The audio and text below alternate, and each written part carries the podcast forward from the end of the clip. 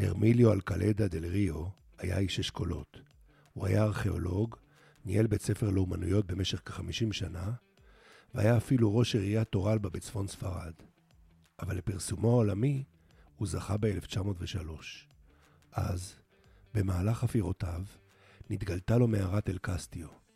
במערה זו נמצאו כמאה ציורים, שחלקם נחשבים לעתיקים ביותר שיצר האדם, וגילם מוערך ב-40 אלף שנים לפחות. באחד האולמות במערה, המכונה פאנל דה למאנוס, פאנל הידיים, התגלו עשרות כפות ידיים שצוירו בפחם ופיגמנטים טבעיים בצבעים צהוב, אדום וחום. לא ידעו אם הציורים נעשו על ידי ראשוני ההומו ספיאנס באירופה, בני מינינו, או על ידי האדם הניאנדרטלי, ממש לפני שנכחד. חוקרי הציורים חשבו כי האמנים הקדומים הטביעו את כפות ידיהם שלהם, כמו חתימה, אבל בבדיקות מודרניות גילו כי מדובר בכפות ידיים שונות. בתקופה זו, הארוכה בתולדות האדם, התקיימו אנשים בסביבות של חמולות, קלן, אנשים שמוצאם מאב משותף, קבוצה קטנה יותר משבט. זה נמשך כך עד למהפכה החקלאית לפני כ-12,000 שנים.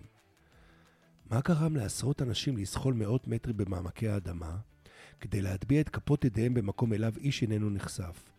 שם שכנו בסתר אלפי שנים. האם היה בזה מסר? ואם כן, מה היה המסר ולמי כוון? אחת הדרכים לחקור התנהגות, התנהגות קדומה היא לבחון צורות חיים דומות שהשתיירו עד היום, למשל אצל האבוריג'ינים מאוסטרליה, הבושמנים או הסן ממדבר קלהרי, או הפיגמאים הננסים מיערות הקונגו.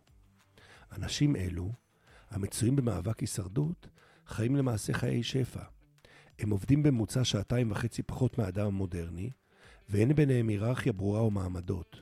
מתברר שגם לפני כ-40 אלף שנה, אם הצליחו להגיע לגיל בגרות, הם העריכו לחיות לא פחות מהאדם המודרני.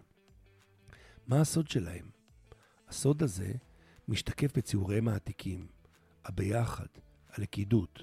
אותם אנשים, מעבר לעבודתם היומית הקצרה, משמרים כל היום חיים חברתיים. זה המסר מועבר אלינו בקפסולות זמן מאותו קיר קדום שעליו חתימות ידיים של בני החמולה. אנחנו נחיה יחד ונמות יחד.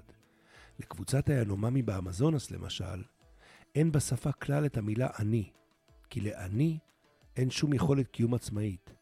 הבסיס שלנו, של בני האדם, זה שהתקיים כמעט שני מיליון שנה עד לאחרונה, היה ביחד. כשמספרם של האנשים גדל, הם החלו לטפח שיטות סימבוליות אלטרנטיביות כדי להרגיש ביחד. המוצלחות שבהן היו הדתות ומדינות הלאום.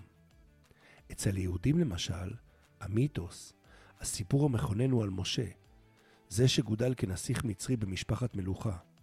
הוא זה שהעביר אותנו מסע ארוך במדבר, הביא אותנו לטריטוריה שלנו, נתן לנו דת וחוקים, ועשה אותנו עם. זה הבסיס שלנו. אנחנו נהיינו עם כשהפסקנו להיות עבדים. ומי הוא העבד? האדם הלא שייך, זה שחי רק למען עצמו, והוא עבד לרצונותיו ותשוקותיו בלבד. זה שמרוכז באני במקום באנחנו. בשנה הקרובה אני מאחל לכולנו להרגיש שוב את המקור העתיק שלנו, להתחבר לאמת הקדומה. אנחנו צריכים לעשות הכל כדי להישאר חופשיים. והאדם החופשי הוא זה המוכן להקריב הרבה מגחמותיו תמורת תחושת השייכות המחממת. עבור זה יש לעשות ויתורים גדולים, וכולנו צריכים לוותר. אין לנו קיום אחר. בסוף, אנחנו בסך הכל טביעות ידיים על קיר קטן אחד. חג שמח.